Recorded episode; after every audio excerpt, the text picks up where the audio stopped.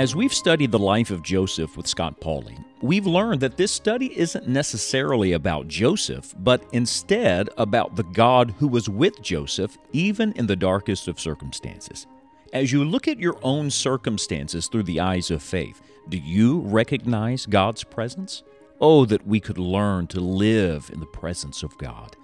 Be sure to stay tuned after today's study to learn more about Scott's book on the life of Joseph entitled The Lord Was with Joseph.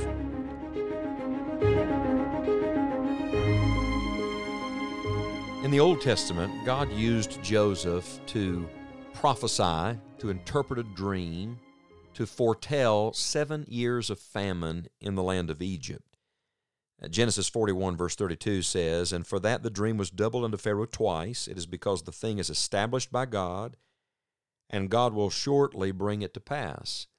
Everything God foretells, He fulfills. Every promise, every prophecy, He keeps.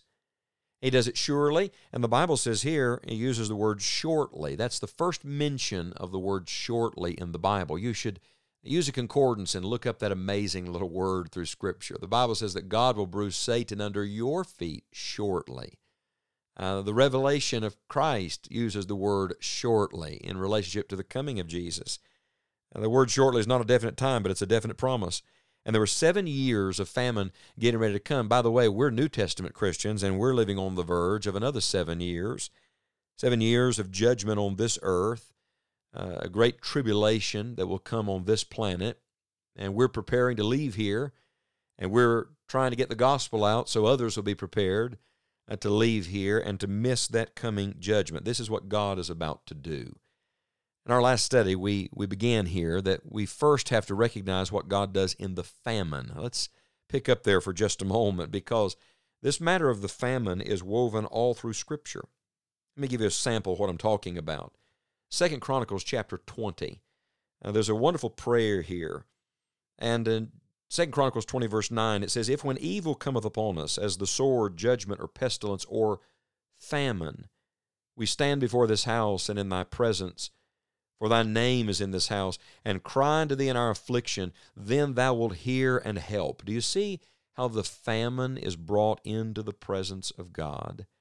Remember, He prepares a table for us even in the presence of our enemies. In the difficult, dire straits, God's presence is very near to us. Yes, Joseph, you're going to have a famine to deal with, but the Lord is with you.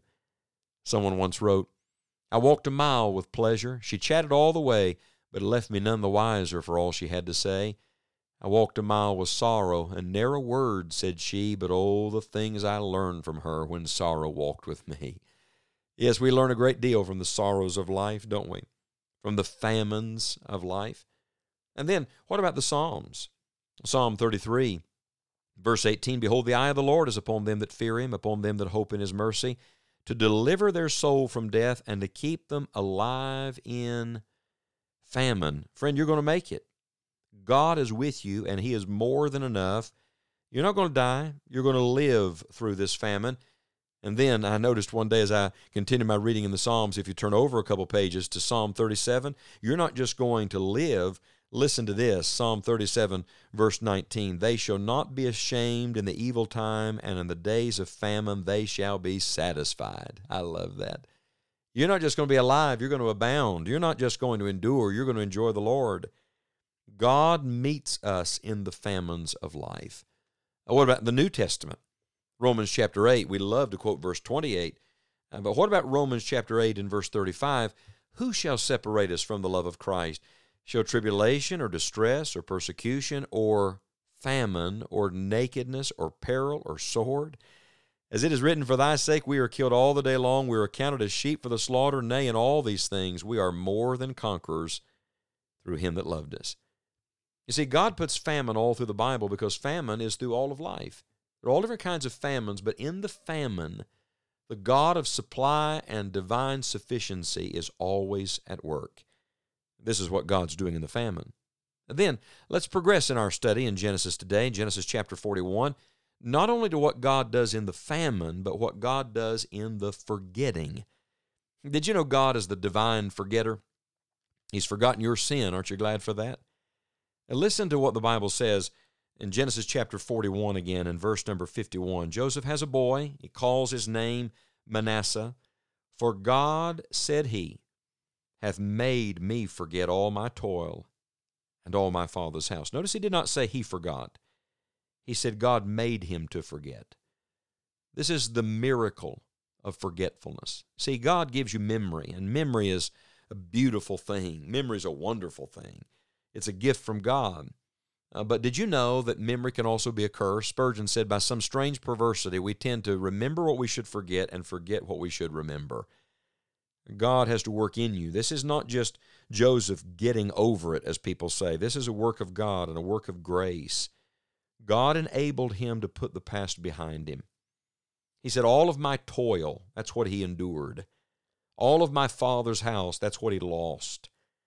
It doesn't mean memory was erased. It means those memories no longer were the, were the anchors holding him back. Here's a man mistreated by his brothers and separated from his father and falsely accused by a woman and forgotten by a butler. But watch this. He could even forget all of that. He could even forget that he had been forgotten by so many other people. Why? Because he had his eye on the Lord. God enabled him to forget. And might I say, the other side of the coin is the same God who helps you forget helps you remember. Because in the very next chapter, Genesis 42 and verse number 9, it says, And Joseph remembered the dreams which he dreamed of them. So I love this. The same God that helps you put things out of your mind will help bring things to your mind. I'm going to tell you what everybody needs. Everybody needs a new beginning. And that begins with a new birth. And God gives you a clean heart and a fresh start. But even believers along the journey sometimes need a fresh start.